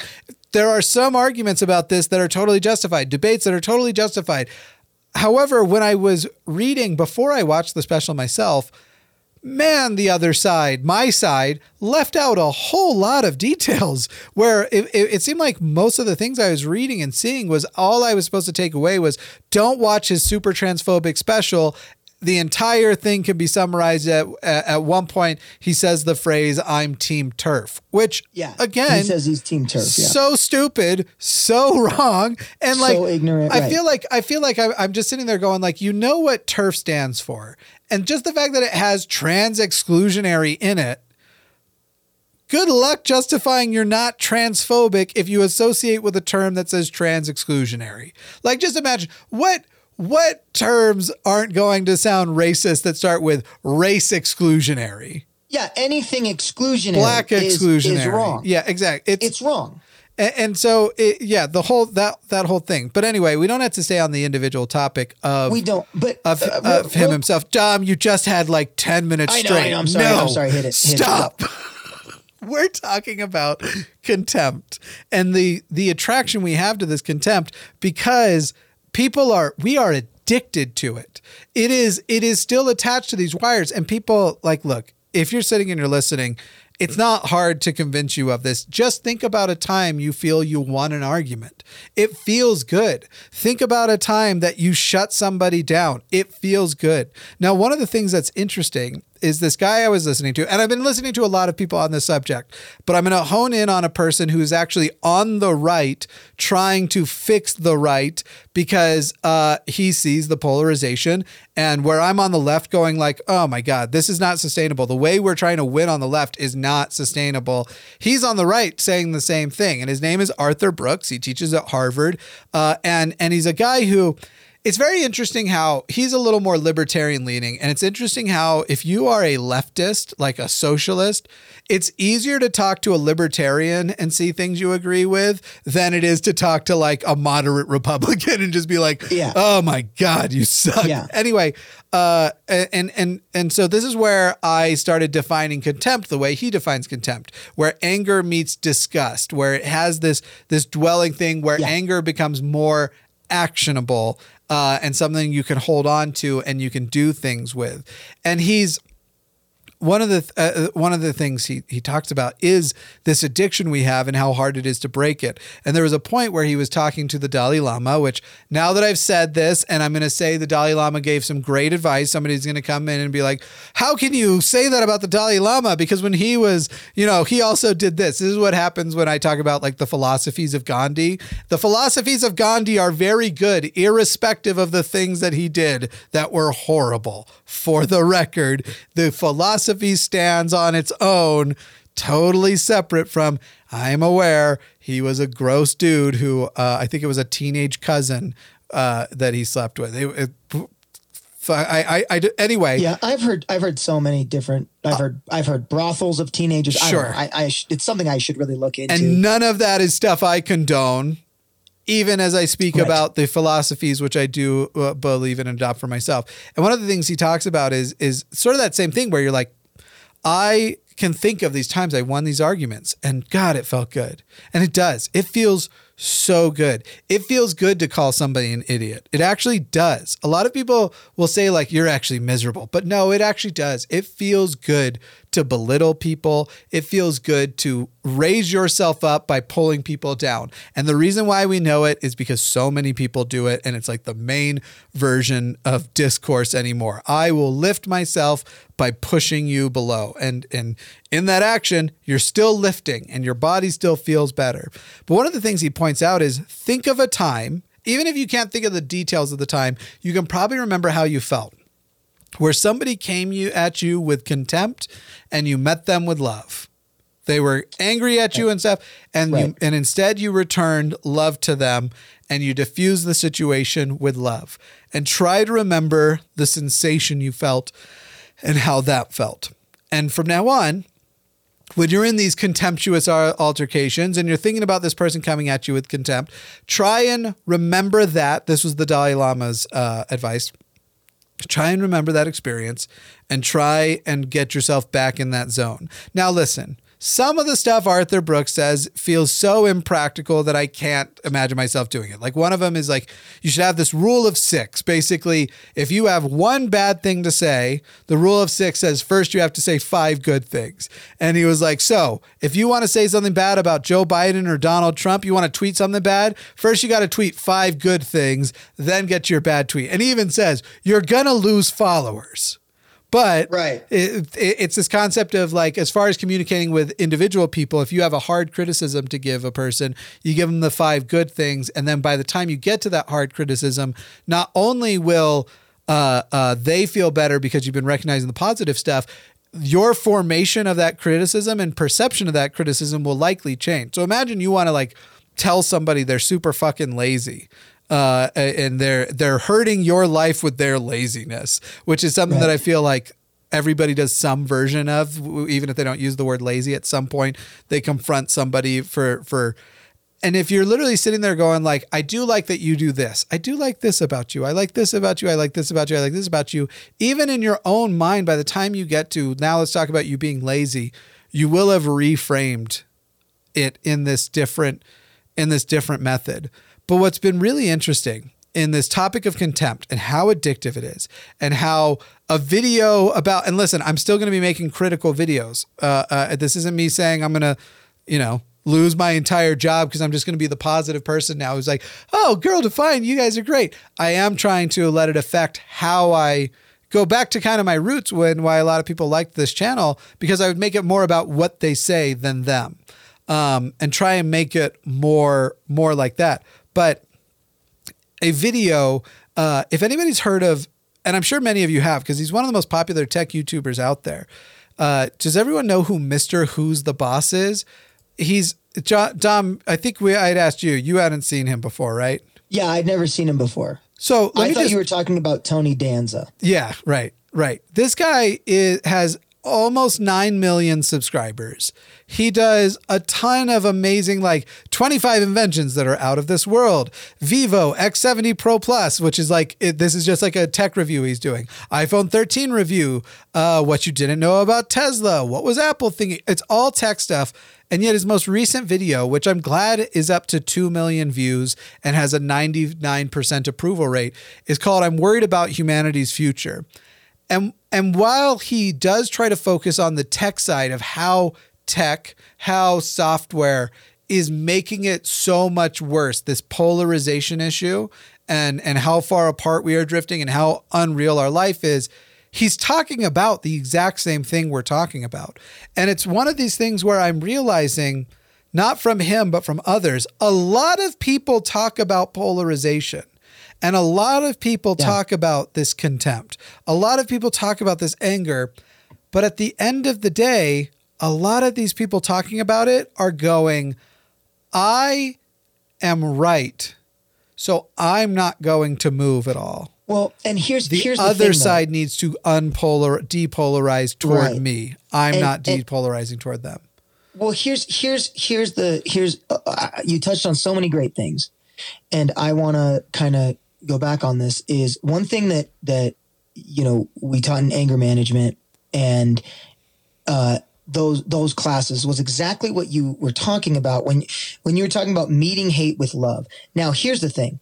That is unbelievably hard to do. Oh, yeah. Especially when someone's coming at you, especially when someone's insulting you. And a lot of times, the, the main argument I would give, especially when I would teach this in jails or wherever, is people would say, So what you're saying is I just need to be a doormat.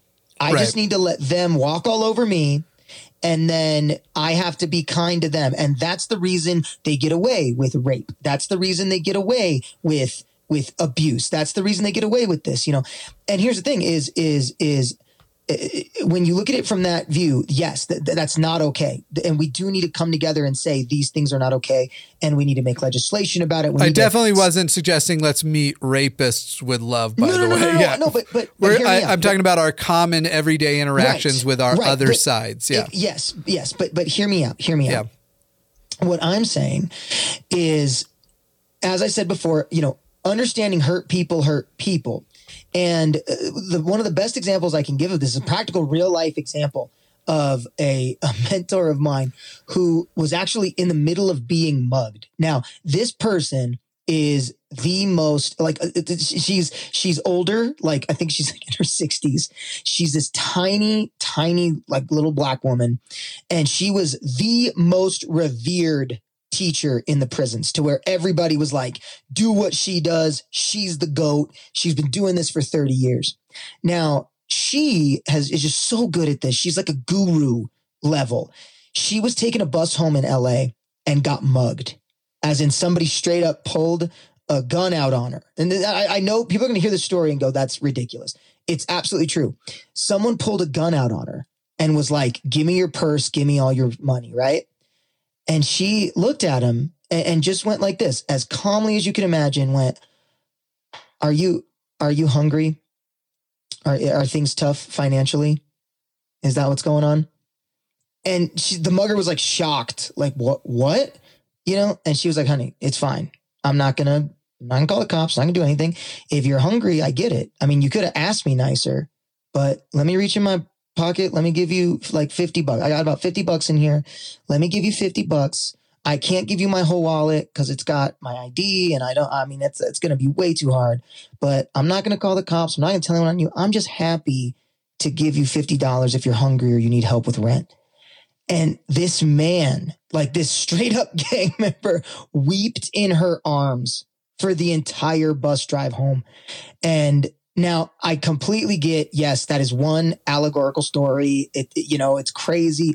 But the reason I love it, It also does love- not sound true, but eh, no, listen, I know it sounds absolutely crazy. I have, I have one of my own, another one of, I was just so you know, you know, depending on who you get, I feel like I do want to clarify this. The people who are going to be the best at these types of situations are the people who know how to read and adapt and who just don't Yes. default to this thing that society has said we should default to, which is being an angry douche all the time. Because you should know Right. in certain situations, what Dom just described is actually how people get stabbed. Sure, sure. Like I just think listen, of that guy who was getting trying to the guy who was like, I'm going with all of the love and and uh, Yes, uh, and- and I- and well, spirit of to- Jesus Christ to this island of pe- of Christless people. I'm going to show no, up no, with no, the. Bible, and they're just going to accept it because they've been waiting for Jesus for centuries. That's not And then I'm he saying. died. No, no, no. That's not what I'm saying.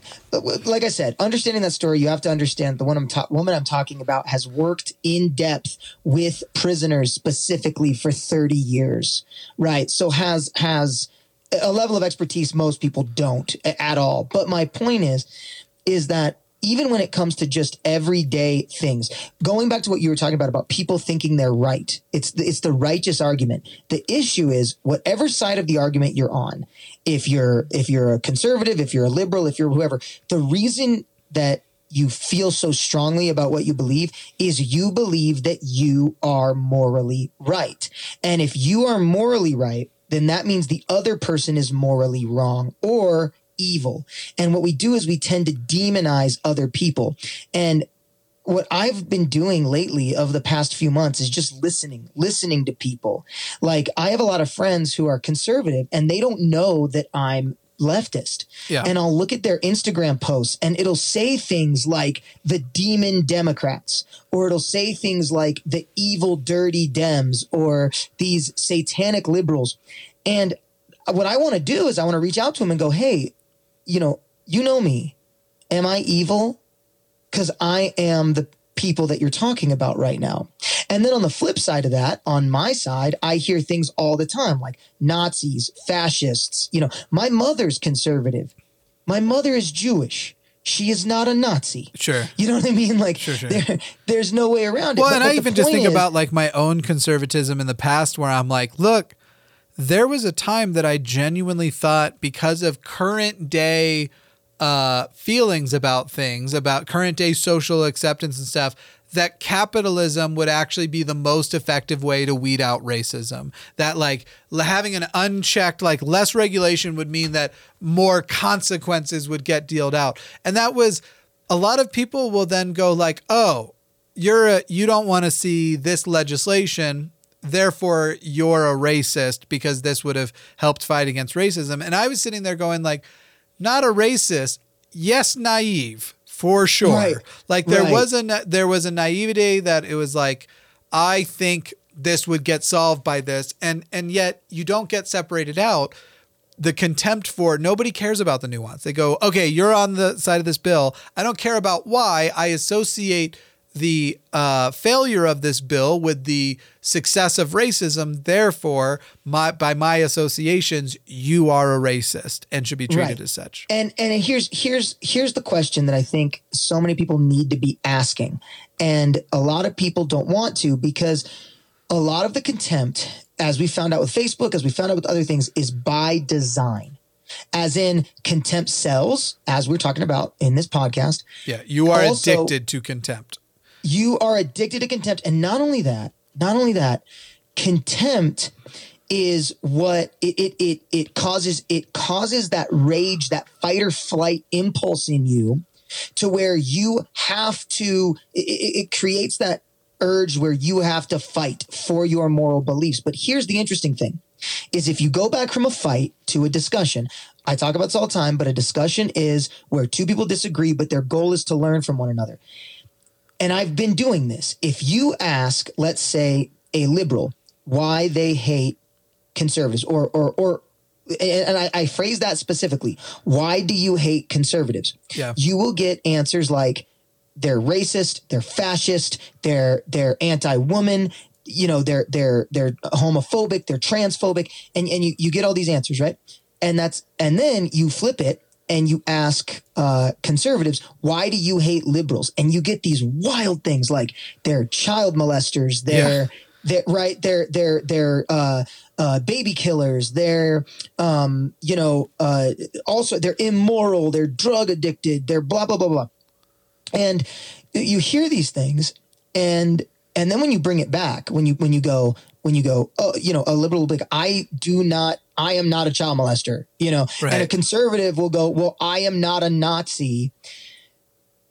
When you when you reframe the question, when you ask somebody, hey, why are you a liberal? The, the majority of the time you get people going, because I believe in human rights for all people. I believe in fairness and equality. I believe in, you know, all these things. And then when you ask somebody who's conservative, why are you conservative? They'll give you answers like, you know, because I mean, it's tough for me to say because I'm not conservative, but a lot of times it's things like, like I believe in individual freedoms or I yeah. Well, I mean, one of the most whatever. common things that if you actually like poll people is uh, a common sentiment amongst people on the right is an absolute disbelief that government is capable of working. Like they yes, just don't think yes. government can do I, I don't trust the government it. with my family. I, I, also believe in hard work, or or I believe in and and. But here's the point, and this is this is what's really interesting, and I'm interested to see what you think about this. I know we got to get wrapped up soon. So, I there's somebody who was telling me this person literally is uh, a graduate of West Point, is working for the military, and their life goal is to be at the highest level of like uh, political advising for a president, strategic. Now they're young; they're in their in their late twenties now, um, but still do intel for the military. And this person was telling me that he's uh, kind of obsessed with Vladimir Putin because he believes that all this Russian collusion we're talking about and them interfering with you know social media and elections and things like that is by design and what the goal is is it's understanding that America has way too much weaponry. We we spend way too much money on arms to actually go in any kind of battle against a world power. Uh, th- there's no interest in that. Like it's too it's too much destruction and we're too well equipped. So the strategy that he believes Putin is putting into place is going, I'm going to tear them apart from the inside. I'm going to make them go to war with each other. I'm going to make them, as in Americans, start hating each other so much based on their differences and what separates them that I, as another world power, won't need to go to war with them. What I'm going to do is make them go to war with each other. Right. And then, as soon as they're so busy fighting each other over every little thing, that's when it's going to be so easy to just topple them over. And he was explaining this to me. Now, whether it's true or not, I don't know, but I thought it was very fascinating. And it made me look at the way we are hating each other. And it's almost like pick a thing. I mean, if it's not politics, it's race. If it's not race, it's orientation. If it's not orientation, it's religion. If it's not religion, it's there are so and, and it's it's all perpetuated on social media. As in you put on social media and it's like pick your tribe and kill the other side. Yeah. And that's that's what so many people live for now. And it's it's it is very very bleak and the only way I see around it is starting to unify each other and and that's why I'm such an advocate of conversation culture. Right. And I'm totally not uh, yeah, I am I am still here to have the arguments and the fights and the debates about specific things, but I'm also at a point where I'm like if I am on if I am at if I am very against a certain thing that's being presented by somebody or a large amount of people, uh, it is now important to me that I actually one on one meet with a person who represents that view, uh, and preferably, yes. preferably like the loud ones. I would love to meet with Girl Defined, even if it wasn't on air, just one on one. We're gonna talk because I think it's gonna remind me of their humanity, and they'll be reminded of mine. Uh, and and there will be a a I'm still going to fight as vigorously against stuff yes. they do. But sometimes even that has changed. You know who I, I, I lost interest in having a huge amount of arguments with uh, was Kwaku. After Kwaku and I literally were like, this is this, this is what was happening. So Kwaku, uh, uh, Saints Unscripted, Three Mormons. Uh, that's that's the stuff he used to do, and is a very inflammatory guy. Says a lot of stuff I disagree with. Attacks people uh, I like in ways I don't agree with. Uh, and and I wish he would do with some of these other people what he and I did. Because there was a day that we were in each other's DMs just at each other's throats. And then uh I think I think it was me but it, it- at least one of us was like dude say it to my face man. Let's get on a fucking like let's get on a video call right now. Let's fucking do this shit. And Right. and he was like as soon as I get out of my class. Hell yeah like and and, and we're like going at each other's throats and then we end up on this video call, and within two minutes, the whole thing is diffused. And it's like, Yep. you're actually like kind of a cool dude to talk to, like as far as, but Right. again, but and now there will be people who will just isolate to, but Kwaku actually since then has done this or this or this. And I'm like, yeah, those things fucking suck. And if he wanted to talk to him face to face about them, I would. It, it was interesting. I think the reason why I haven't had an interest in fighting with him over YouTube since then is because I know one, I have access to him. If, if I want to talk about it, if there's something specific he's doing that I really want to talk about that thing, I can just talk to him about it. And that, uh, for my own satisfaction, is good enough. And the things that are otherwise these larger problems and larger issues, uh, there is no shortage of people to represent those things. And so it's it, it, it is interesting how like I'm not kidding, man. We were like at each other's throats, like low key, almost doing that like Right. sort of like uh, uh sort of low key like so, things that almost sound threatening, not like threatening necessarily harm to each other, but just like a, just like I don't think you're gonna like the way this goes. I don't think you know what Yeah, saying. right, We were like It- it- it at each other's throats, right? And then even a video call, it was like within minutes, instead of starting off with fuck you, dude, with this thing and this thing and this thing, uh, I had a few minutes to diffuse because he needed a few minutes to get out of class. And I was like, you know what? Instead of asking it, like attacking right on, I'm going to ask him about the class he just left. And that I think was the thing that made it totally Well, different. You know what I mean? yes. Instead of going I like, mean, look. fuck you with this thing, it was like, so it's like, oh man, there you are.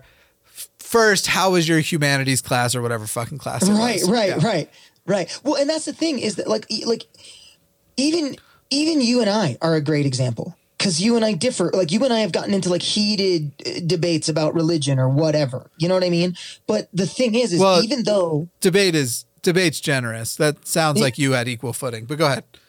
You're right. Well, here's the point. Y- eh, You know, the point is is that we're able we're able to have these heated debates, and there are times like, look, your your your brother threw a glove at us one time, But it wasn't debates about the so heated. topic. He didn't throw a glove about the topic. He threw a glove about us wasting his time because he wanted to go home Exactly, and he he wanted to go home. Yeah. No, I get it, but but my point is, they get very very very heated. Yeah. But never once does it affect our friendship. Never once does it affect my love for you. Never once do I like. I, at the end of the day, I can just go. You know what? Jimmy said a lot of stuff that made me think. I learned a lot from that. Like all, but and and I disagree with this, you know, thing he might have been saying. But you know what? Like I still respect him and I still like him and I still and that I understand that you can't. and, then do I'm that. there like, man, he made horrible points, but he'll come around. yeah. Well, what I'm saying is that what I'm saying is that I know you can't do that when it comes to somebody going, I want you and everyone who, who believes your way of life to be gone. I, I yeah, you can't do that. My ability to But- interact with you like that is purely because it's not about you versus me. And I'll tell you what, the place where I haven't come around yet on and may never is uh uh I'm a public I'm a figure on the internet. And so it's literally like there are people who it's not about anything now besides me. It's literally in their mind, they hate me. They whatever I do, they will figure out a way to spin as this great evil. And so there where it's like, okay, you're saying these things that are about me that are attached to these concepts that I'd happily debate with a person about or talk with a person about or clarify with a person about, except for that clearly your motivation here is entirely a hatred of me. And that's Yes. all that at the end of the day is. All you And- are looking for is what's the next thing? And I've I've literally seen this where you can say I believe this, and people go, "Oh my God, you're the worst," and then you're like, after evaluation, I actually realize I believe this now, and then they figure out how to make their the thing that is now you on their side you being evil still you Right, being wrong right. It- there's no Well- satisfying those people well, and well, those here's- people i still get very petty with and i'm like No. yeah just go fucking Well, live totally, because- underground because it becomes a personal attack. And and Yeah. here's the thing, you know, and this is this is kind of you know summarizes what what I think we've been talking about, at least where I'm coming from. You know, I remember I, like I was at a family gathering and a family member said something, and I'm being completely transparent here. When they said what they said, my honest thought was, life would be better if you were dead. I Yeah. honestly thought that, And, and I don't think we. and- Act, so I do want to jump in right real quick before you finish the story. I am also guilty of thinking the phrase "I wish so and so was dead," but it's it's uh, a, a lot. I've realized it's the same thing as I have. Uh, uh, there's a difference between feeling like you want to be dead and being actually suicidal, where you're like Yes. beginning the mental steps toward ending your life versus not like so badly just not wanting to be alive. They're technically different states. In therapy, you learn a lot more about them, how to identify the differences and what to do. And I've realized it's the exact same thing. So when I oftentimes, and in the last year, it has been a lot of just spending a lot of time wishing I was dead. But a lot of times when I say the phrase, I wish I was dead in my head, I don't actually mean that. I just mean I wish things were different. I wish I didn't have certain anxieties coming forward.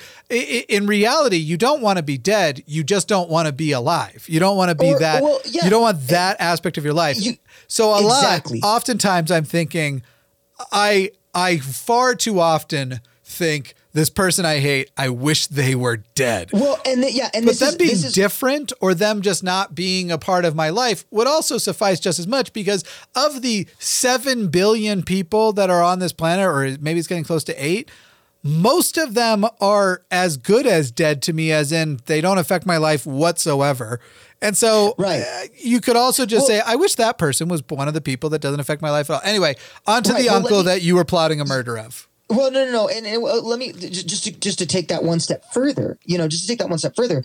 What this person said, you know, it was a family gathering. What this person had said was, uh, "If you believe that Black Lives Matter bullshit, you can get the fuck out of my house and never come back." That was the exact phrase Yeah. that they had used. Right now, here's here's the thing: is that in that moment when they said that, I remember thinking to myself, "Oh my gosh." Life would be so much better if you weren't around like if, Yeah. if you were dead. But but here's upon reflection what i realized exactly like you were saying i was going oh wait no. Here's the problem. The problem is racism exists. And the problem is there are people every single day who are being hurt and even killed because of racism. And it's the idea that you believe that this person is perpetuating that is keeping that notion alive right? That that that is that is is you know um that, that is making it possible for this kind of to continue. And so, in all seriousness, killing my whoever this was at this point is not going to really help anything other than get me incarcerated and whatever, whatever. You know what I mean? Like you said, what I really Yeah. want is for the idea itself to die. Now, I didn't do that. What I what we did do is we ended up actually getting into a conversation and talking this out and essentially coming to the realization that when this person hears Black Lives Matter, of course, they see the bigoted stuff they see on the news on their the news they watch where it seems like it's just a bunch of people rioting and killing police officers and blah blah blah blah. And they were putting an imaginary only before Black Lives Matter. Whereas I was trying to explain and show videos of innocent black people being killed by police and saying Black Lives Matter too. And I'm not saying we ended in an agreement, but I do believe we heard each other out. Now, here's what's really interesting is that what I've realized is people do have a propensity to change. And this is something you can even look up. Once again, allegorical story. I promise to keep it very swift. Is Oh my one god, of my favorite we have to go. You have know, thirty no, no, no, seconds. just hear me I was. I, I- I- literally I had my finger hovering conclude. over the music button. I will conclude.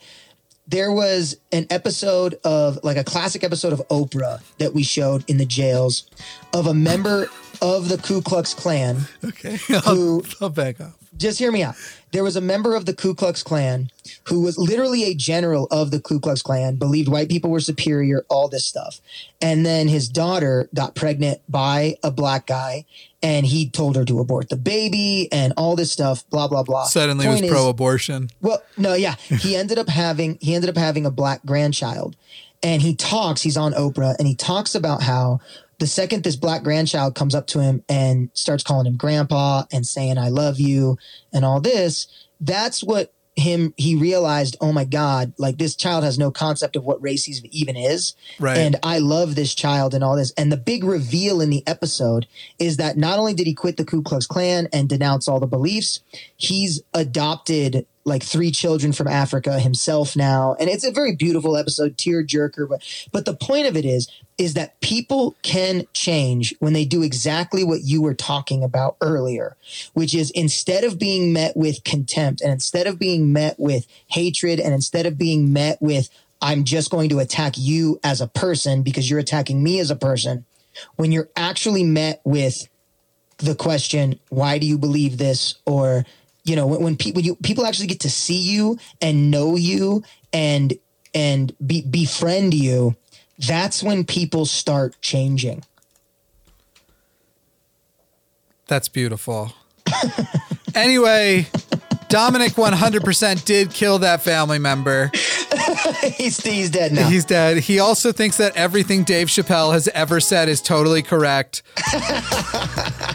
also, Bill Burr. Uh, and if you get anything out of this whole thing, hashtag Dom is over, hashtag cancel Dominic, hashtag. I'm just kidding.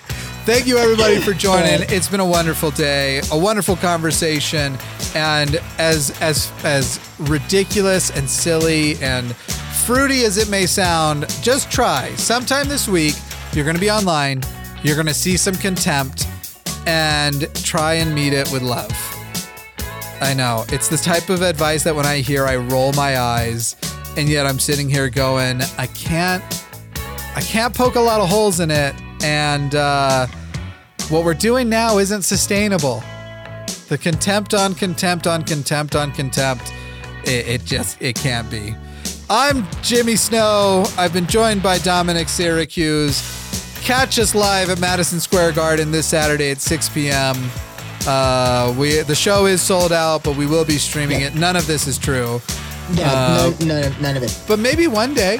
Who knows? Hey, Who knows? And if, if you have uh, topics you think we should cover, you want us to to talk more about one thing, you want us to cover something, or you would like to see us live somewhere near you, text us the information of how you think that should happen. We have this text list 720-495-4905. We're thinking about taking things to the road before too long, doing a show like this live where people can come and join and hang out. If you'd like to see that, right now we are resource gathering. We are figuring out how any of that could happen. Also, links if you are watching this on YouTube to all the places you can find this podcast.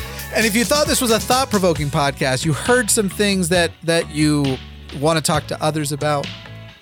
You want others to hear it. Why not tell a friend about it? They can find it on Podbean, they can find it on Spotify, they can find it on TuneIn, they can find it on Google, and I think they might be able to find it on iTunes, but I'm still working uh, to make sure that that is true. So uh, uh, I'll I'll get back to everybody on it.